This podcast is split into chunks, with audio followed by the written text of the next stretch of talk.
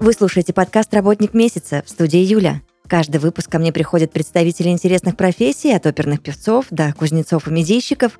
Вместе мы разбираемся, за что на самом деле люди любят свою работу.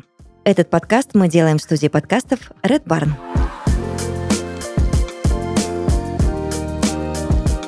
В подкасте «Работник месяца» маркетолог компании Evrone Юрий Гуржи. Здравствуйте вам. А, добрый день. Юрий, у меня к вам очень много уточняющих вопросов, и которые касаются непосредственно вашей деятельности, и есть какие-то такие общие, потому что мне очень интересна ваша точка зрения на происходящее. Давайте мы начнем вот с чего. А какую роль вообще должен занимать маркетинг в компании и почему, как вы считаете? Ну, в нашем случае история с маркетингом началась с самого начала компании, так как сама компания родилась как экспертиза технологическая и экспертиза в маркетинге. То есть два учредителя были как раз основателями компании и вот с разной экспертизой. Поэтому в нашем случае маркетинг – это движущаяся сила компании, которая ставит перед собой цели, и мы пытаемся их достигать. По сути, мы всегда на передовой. Мы начинаем первое знакомство с нашим клиентом, заканчиваем знакомство с нашим клиентом, когда пишем кейс. То есть мы всегда понимаем, как все закончилось, как все проходило. Возможно, где-то мы должны сделать какие-то выводы. То есть получается, что у вас одна из ключевых ролей? Да, да. Какие направления маркетинга вы используете в своей работе? Ну, если говорить о направлениях маркетинга, их довольно много. Есть традиционный маркетинг, есть outbound, есть inbound, есть digital маркетинг. Сейчас столько придумали направлений. Контент-маркетинг, да, search engine маркетинг. Но в нашем случае мы делим это все на внешний и внутренний. Если внешний отвечает у нас за поиск клиентов, то внутренний направлен на поиск разработчиков. По факту, это такой бульон технологий и инструментов, которые требуются в современном мире для привлечения и клиентов, и разработчиков. Вы можете назвать три инструмента, которые считаете просто очень необходимыми в работе маркетолога? Да, я бы сказал так, что Google Drive – наше все. Самые банальные инструменты презентации, таблички. Без этого никуда ни один маркетолог далеко не уедет. А более важными инструментами, более профессиональными, узкоспециализированными, наверное, это MailChimp. Очень полезный сервис для рассылок, для аутбаундинга. И, конечно же, различные сео-шные сервисы, например, Ahrefs, либо си-Ranking. То, что ежедневно мы тоже пользуемся и обращаем внимание на эту статистику. Хорошо, тогда мне интересно, какие...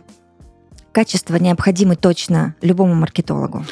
В нашем случае требуется либо очень хорошо прокачанное одно качество, например, ты очень крутой эс эм эм-щик, но не на уровне, что ты просто делаешь посты, а все-таки ты понимаешь, что такое таргетинг, ты умеешь настраивать рекламные кампании во всех социальных сетях, ты умеешь смотреть на статистику, ты умеешь делать э, выводы, ты умеешь работать с событийным маркетингом.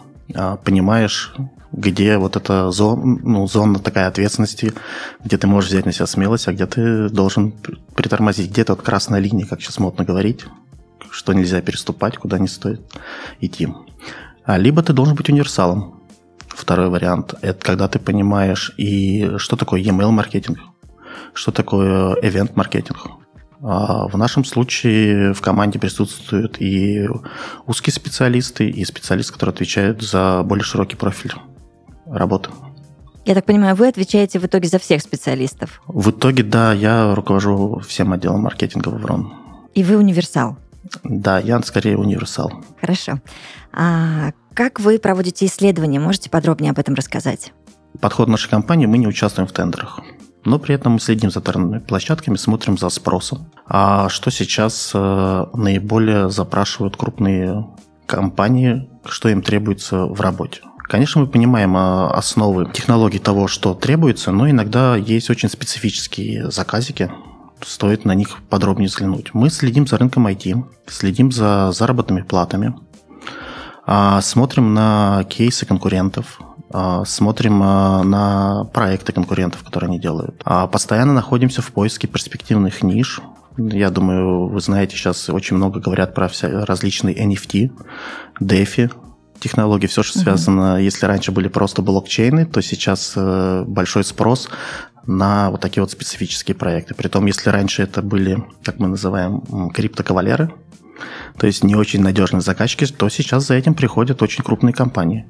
Соответственно, конечно же, нужно проводить исследования, нужно смотреть на то, что происходит на рынке, и понимать, что сейчас пользуется наибольшим спросом. Смотрим на исследования, которые проводят другие компании. Не только сами делаем исследования, но и постоянно наблюдаем за развитием всего рынка. Особенно это важно для нас, потому что мы находимся на передовой. К нам обычно приходят разрабатывать необычный сайт. Мы разрабатываем какие-то не, необычные, сложные, большие проекты. И мы всегда здесь находимся в одном шаге от последних технологий, либо просто экспериментируем с ними. Не всегда заказчик готов идти на свежие технологии, то есть не обкатанные временем. Обычно заказчики как бы склонны выбирать надежные решения. Нам приходится постоянно за этим смотреть. А как вы вообще, в принципе, справляетесь с этой ситуацией, когда вы видите, что вы реально придумали и разработали что-то суперклассное и новаторское, да, а, и понимаете, что для заказчика это будет, ну, очень и очень удачный кейс, но при этом заказчик старовер, и, ну, естественно, тоже его опасения и страхи можно понять, и он побаивается вступить с вами вот в эту колею? Мы пытаемся донести свою точку зрения.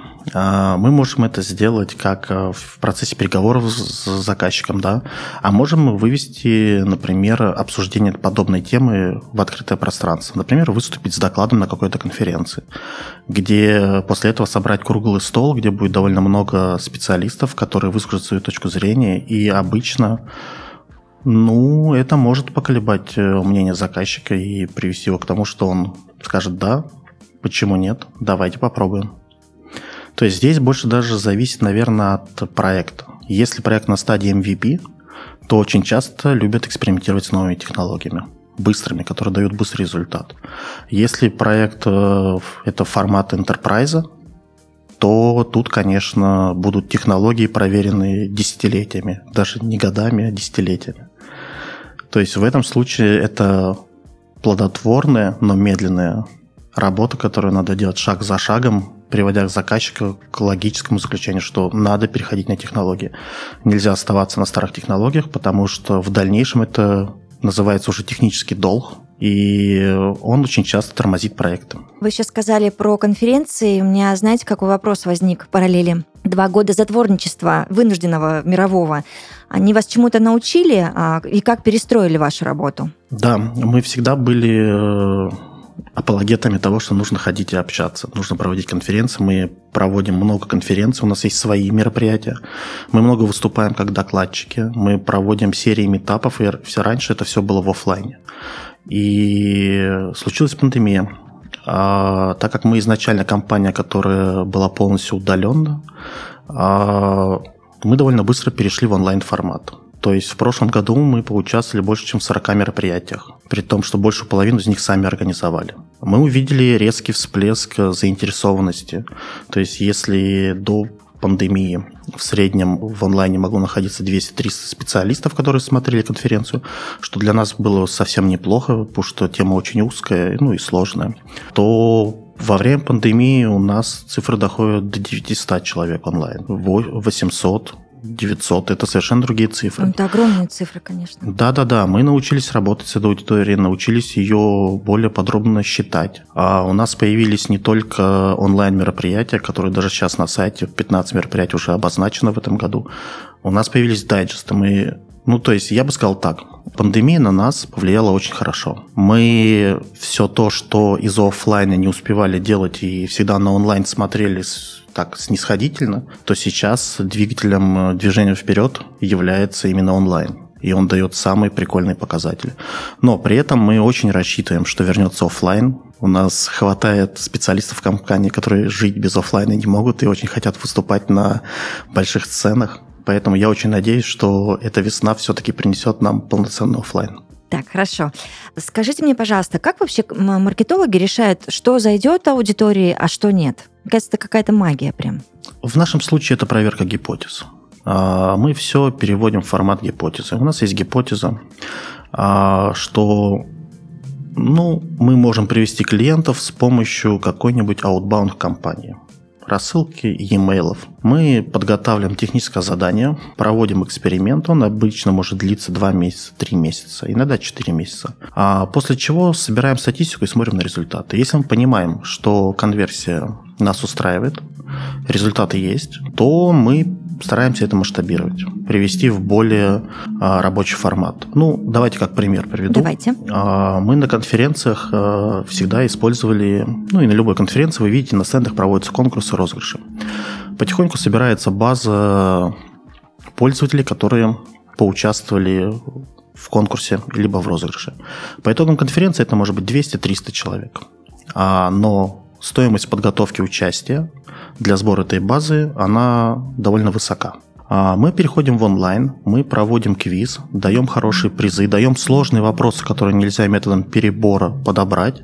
Собираем на этом квизе более семьсот участников, при этом потратив в десять раз меньше бюджета. Конечно же, первым шагом, который мы делаем, происходит то, что теперь по каждой технологии мы запускаем квиз. Это позволяет с большей скоростью, с большей эффективностью собирать э, базу для наших рекрутеров, эйч ар, э, пополнять базу клиентов.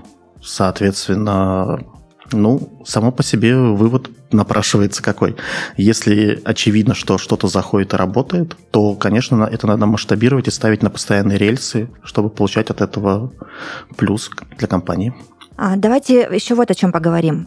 Насколько вообще важна работа с сайтом компании и работа с базой клиентов? Это как бы два разных направления, но тем не менее я сложила все в один вопрос. Ну, для нас работа с сайтом компании – это стратегическое направление. Это такой inbound, когда мы вкладываемся в блог, вкладываемся в интервью, в исследования. Мы много пишем про наш open source, то есть когда мы что-то разработали и отдали бесплатно комьюнити, теперь этим все могут пользоваться. Это дает нам возможность донести до клиента нашу экспертизу. Это очень важно. Это позволяет быть рядом с клиентом. Это позволяет в тот момент, когда у клиента появилась идея, появился бюджет, чтобы команда была всегда рядом, ее можно было найти. Чтобы он мог посмотреть, что у нас есть релевантный опыт, и мы не будем долго тупить, и довольно быстро сможем стартовать проект. Конечно же, работа с базой клиентов также актуальна и важна, как и работа с сайтом. В данном случае у нас есть очень много различных точек касания с клиентами, когда мы напоминаем о себе. Дни рождения, годовщины, может быть, какие-то события, которые прошли вместе, то есть когда-то стартовали какой-то проект, может, этот проект до сих пор развивается. Но в основном наша клиентура – это заказчики, которые работают с нами годами, то есть средний эл ти ви, наверное, там три года. Получается, что в этом случае мы проходим целый жизненный путь с клиентом. Ну, конечно. И да, поэтому, наверное, какие-то всякие холодные инструменты с базы мы не используем. Это все более точечное общение, общение аккаунтов, общение сейлов, общение маркетологов, когда мы берем кейсы, делаем, когда берем отзывы для площадок, когда проводим ну, различные другие активности. Юрий, ну получается, что вот такое многолетнее сотрудничество, оно показывает вашу высокую репутацию, да? А можно ли тогда в этом случае сказать, что канал рекомендаций у вас тоже большой, обширный и очень хорошо работает? Да, да. Возможно, даже он находится на одном из самых высших ступеней в иерархии ну, каналов, которые нам приносят лидов. Конечно, многие наши клиенты – это клиенты, с которыми мы прошли жизненный путь в один стартап, другой. Не всегда проблема заключается в разработке. Зачастую бывает в том, что бизнес-идея ну, как бы не нашла свой отклик. А, соответственно, и у нас есть много историй, когда мы сделали один проект, второй, третий, делаем четвертый проект. Все верно. Как организован нетворкинг с конечными заказчиками и партнерами, и нужен ли он вообще? Вы уже немножечко об этом рассказали, и становится ясно, да, уже из этого интервью, что а, нетворкинг – это важная часть. Но, тем не менее, вот нужны еще подробности. А, ну, давайте так, если по порядку идти. Мы организуем крупные конференции самостоятельно. Приглашаем на них и клиентов текущих, и потенциальных. А мы организуем митапы, а, которые больше направлены, например, не только на клиентов, но и на разработчиков. Мы выступаем с докладами, и зачастую готовим спикеров даже из крупных российских компаний, потому что у нас есть хороший опыт подготовки, у нас очень сильный дефрел. И это позволяет коммуницировать с нашими клиентами постоянно. На самих конференциях речь идет не только о стенде и каком-то нетворкинге на стендах, да, идет речь о том, что мы зачастую участвуем в программных комитетах, где все участники программного комитета, по сути, являются нашими потенциальными клиентами. То есть в этом случае коммуникация идет на постоянной основе. Автопати. А кроме этого, у нас есть такое понятие, как роуд-шоу. Мы путешествуем по городам, и в многих городах нашего присутствия мы проводим мероприятия, где собираем потенциальных клиентов или разработчиков, кто хочет попасть в команду, и готовы с ними коммуницировать. Вот недавно это все проходило в Казани, в Иннополисе. В ближайшее время едем в Берлин. Надеемся, что все будет хорошо с визами, нас пустят. А вы сняли с языка мой следующий вопрос, потому что я хотела узнать, вы же международная компания, и вот вот эта система нетворкинга, она отработана как в России, так и за рубежом, и вы рассказываете про Берлин. А, все правильно, это работает у нас и в Берлине, в Европе. Но сейчас очень мало конференций в Европе. Они строже относятся ко всем ковидным ограничениям, и у них только начинается это. Если у нас уже запланированы многие мероприятия в России, да, и мы точно знаем, где мы ставим стенд, где мы участвуем весной, то в Европе это пока первые ростки. А, да, и в США то же самое, в Сан-Франциско, в Майами то же самое. А для чего, объясните мне, нужен событийный маркетинг? А, ну, тут есть несколько вариантов, которые нас устраивают и подходят. Это в первую очередь для нас возможность коммуницировать с клиентами в тот момент, когда они наиболее готовы и открыты для этого. Например, у нас есть крупный заказчик европейский. Несколько его специалистов выступают с очень интересными темами с докладом. Мы можем отправить туда журналистов и на ходу на конференции взять несколько интервью. Тем самым мы попадем и в блоги европейские, и попадем в огромное количество средств массовой информации, которые направлены именно на техническую разработку. Для нас это очень хорошо и классно. Конечно же, есть другие возможности участия. Мы можем сами создавать события. Мы можем создать конференцию, в рамках которой проводить какие-то мероприятия и этим пользоваться для достижения своих как бы целей, да, коммерческих. А... Но в целом, я бы сказал так, что это все-таки в офлайн-маркетинге, когда вы работаете с... не для аутсорса, тогда событийный маркетинг более важен. В нашем случае это все-таки довольно редкие события. У нас все заранее спланировано, у нас бюджеты, стратегии, каналы, гипотезы, конверсии, то есть все считается. Ну, из таких классических историй событийного маркетинга это когда мы запускаем какой-то крупный стартап. Ну, например, как это было с кей эф си, когда они открывали ресторан с робо-рукой. Мы одновременно с их публикацией о том, что в Москве открывается ресторан, публиковали кейс о том, что мы это разработали. То есть это, конечно, круто, это дает хороший эффект, это дает хорошую отдачу в трафике и лидах. Но, к сожалению, могу вам сказать честно, согласовать кейс с, какими, с какой-нибудь крупной корпорацией так, чтобы можно было одновременно с публикацией их пресс-релизов опубликовать историю, как мы это сделали, это прямо большая редкость. Очень часто бюрократия побеждает. Ну, я надеюсь, что ваши следующие э, истории, они будут складываться намного быстрее и, ну, не так, может быть, эмоционально и физически затратно. Я, я тоже надеюсь. Давайте выясним, зачем размещать информацию о компании в каталогах и профильных ресурсах. И делаете ли вы это? А, делаем. А, очень активно. Мы ведем порядка семьдесят блогов на различных платформах. Два года, например, подряд а, на ви си точка ру. Занимаем первое место среди всех компаний. Вот нас буквально недавно на днях обогнал Тинькофф, но ничего, догоним, обгоним. А, да, это приносит лидов, это приносит трафик, это позволяет быть клиенту ближе, на какой бы площадке он ни находился. В конечном итоге, если говорить об аутсорс-компании, мы можем позволить себе смотреть на рынок примерно так. Есть ограниченное количество площадок, которые содержат информацию о заказной разработке, о дизайне. И в конечном итоге мы должны стремиться к тому, что мы представлены на всех.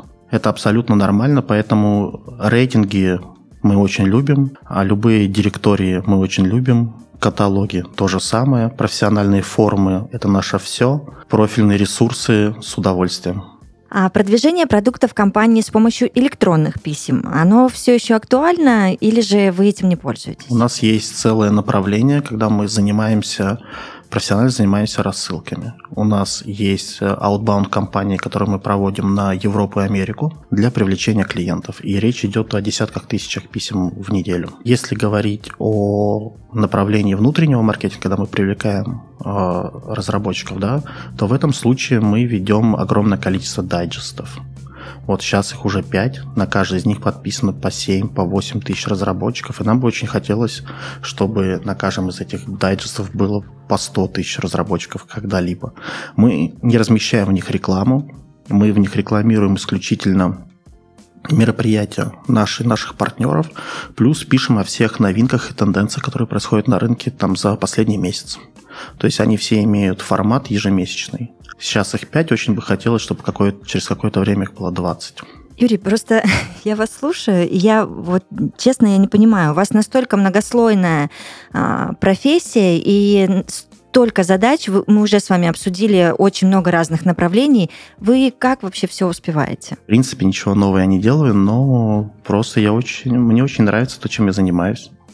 Да, со временем появляется все больше и больше площадок. Вот какое-то время назад, два года назад, нам не нужно было вести ТикТок. Теперь мы его ведем. Куда деваться? А год назад у нас не было своей академии по подготовке кадров. Теперь у нас есть академия, у нас добавилось еще двадцать соцсетей. У нас, нам нужно делать сео, нам нужно делать другие дайджесты, нам нужно работать с другой аудиторией. То есть здесь вопрос о том, как правильно выстроить работу, для того, чтобы не сто человек сидело в отделе маркетинга, ну а как у нас хотя бы там человек восемь справлялось со всем, просто пошагово, не спеша, четко спланированные задачи выполняю. Я поражаюсь вообще, смотрю на вас, поражаюсь вашему спокойствию, вселенскому просто. Но все-таки буду докапываться. Бывают такие моменты, или бывали, может быть, когда-то давно, когда вот вы прям в запаре, и понимаете, что что-то отследить не успеваете, и как вы с этим справлялись? А, да прямо сейчас мы запустили академию, мы занимаемся сейчас подготовкой ее рекламной кампании, курсы не все успели снять, как это обычно бывает, лекции не все успели дописать. Появилось несколько человек, которые взяли и прошли то, что мы планировали, что они пройдут за два месяца, за два дня, и сказали, давайте нам еще. А у нас академия, вы понимаете, бесплатная, да, то есть, соответственно, наша основная цель – это, конечно, найм, это не столько попытка заработка на студентах, это история совершенно другом. Мы понимаем, у кого хорошо получается, нам очень хочется этих ребят к себе. И получается, вот сейчас мы одновременно пытаемся решить, кроме наших стандартных проблем, проблемы с запуском академии. Это все у нас лежит на нашем маркетинге. Да, мы страдаем, но ничего, выдержим. У вас, куда деваться? У вас нормированный график? Ну, я как соучредитель компании не могу сказать, что у меня нормированный график. Понятно. У меня, скорее всего, график связан с тем, что ко мне приходят, от... ну, то есть мне пишут, и когда у меня есть возможность, я отвечаю, либо я ставлю задачи, когда у меня тоже есть возможность, потому что у нас компания удаленная, и бывает так, что, например, глава сейлов находится в Чикаго, я сейчас в Воронеже, а человек, который нам пишет статьи, живет в Афинах. И нам надо еще найти очень удобное время, когда мы можем вместе это все сделать. Когда кто-то из вас не спит. Угу. Да, да, когда желательно, чтобы все не спали. Иначе как же мы что-то сделаем? Угу. Поэтому, да, иногда бывает мы в запаре, но ничего страшного. Прорвемся. Так, хорошо. Расскажите, если это возможно, если не хотите, не отвечайте на этот вопрос, но что самое любимое и нелюбимое в работе? Допустим, три любимки и три нелюбимки. Ой, да я бы ответил одним словом, это результат. Потому что каждый раз, когда вы проверяете гипотезу, ну так, на десять гипотез может быть случится так, что девять не оправдали своих ожиданий. Парочку мы решили еще раз попробовать, а восемь там зарубили на концу. Все. В этом мы поигрались, мы не понимаем, как это работает, мы не достигли тех результатов, которые нам нужны. А так как любая гипотеза проверяется обычно у нас там в течение нескольких месяцев, то вы ее очень долго ждете. Вы прям знаете, вот сейчас вот закончится проект, статистика уже показывает, что все хорошо, но нужно, чтобы дошло до конца. Нужно собрать окончательную статистику для того, чтобы начать это масштабирование. И вот это вот ожидание, наверное, самое прикольное. То есть у вас параллельно всегда очень много э, задач, которые находятся в разработке. Вот сейчас я жду очень сильно, когда нам доделают очередной классный сайт для того, чтобы мы могли податься на дизайнерские конкурсы и повыигрывать их. Очень бы хотелось, конечно. Вот я пальчики так сразу скрестил. А, и вот это ожидание, оно самое сложное. И оно же самое прикольное, потому что когда вы получаете результат, который вы ожидали, это прям поднимает настроение, прибавляет сил. Прям ощущение «я в моменте». Хорошо, а если зайти к этой истории, которую вы озвучили с другой стороны, вы говорите, что не все гипотезы срабатывают, вы к ним как относитесь? Как к деткам своим или же просто как к очередной какой-то рабочей рутине, и у вас выработан иммунитет, ну что, не получилось, хорошо, мы идем дальше, или вы расстраиваетесь? Вот как, что с вами в этот момент происходит? Ну, наверное, за пятнадцать лет работы в маркетинге я привык спокойно относиться к тому, что что-то не получилось. А здесь сильно эмоциональным, как бы, если постоянно держать вот этот эмоциональный накал, то, во-первых, вы задергаете всю команду и себя замучаете. Получите какое-нибудь выгорание, как это сейчас модно говорить.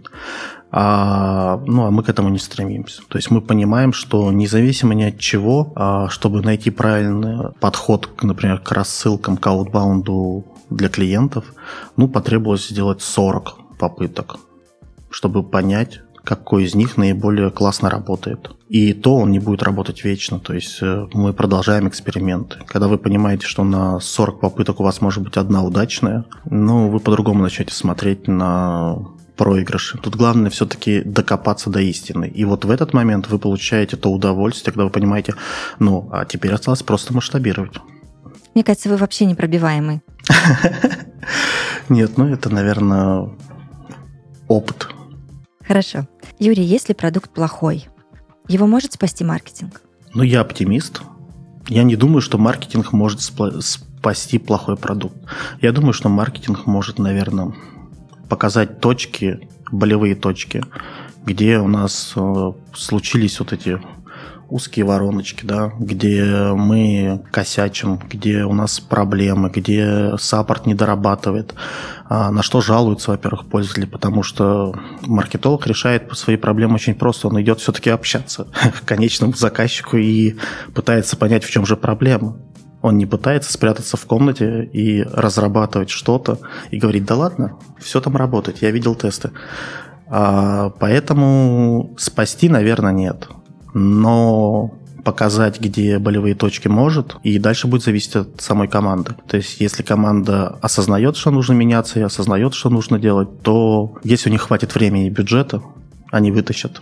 Но если этого не происходит, или команда такая давно забаррикадировалась и живет на своей волне, то, наверное, продукту не помочь. Я думаю, что в интернете довольно много примеров, когда очень хорошие сайты тысячу лет находятся в одном состоянии, вроде у них есть команды, они разрабатываются, но ничего не происходит. Вот живут в своем мире и живут. Многие просто на этой теме умерли. Какой-нибудь Life Journal тот же был на пике популярности, а вовремя не смог адаптироваться под реалии рынка, застрял в своей структуре и просто на этом закончился. Какие тренды в маркетинге вы считаете ключевыми и почему? Ой, вот это хороший вопрос.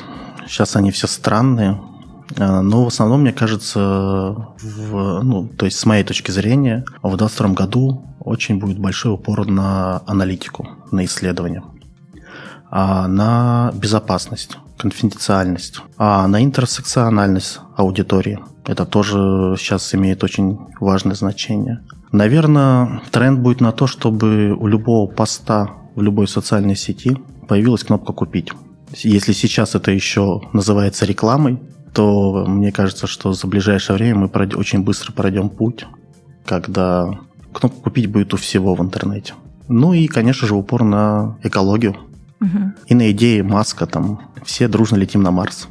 Ну, не знаю, как-то так. Хорошо. Есть ли вопрос, который я вам не задала, но вы бы очень хотели на него ответить? Да нет, мне кажется, очень подробно по всему прошлись. А, можно, конечно, было бы глубже погрузиться а, в различные каналы инбаунда либо аутбаунда и более подробно их проговаривать. Но мне кажется, это уже будет интересно более узкой аудитории. Я благодарю вас за этот классный диалог, за честность. И желаю вам всего самого-самого наилучшего. А, мне тоже было очень приятно. Удачи.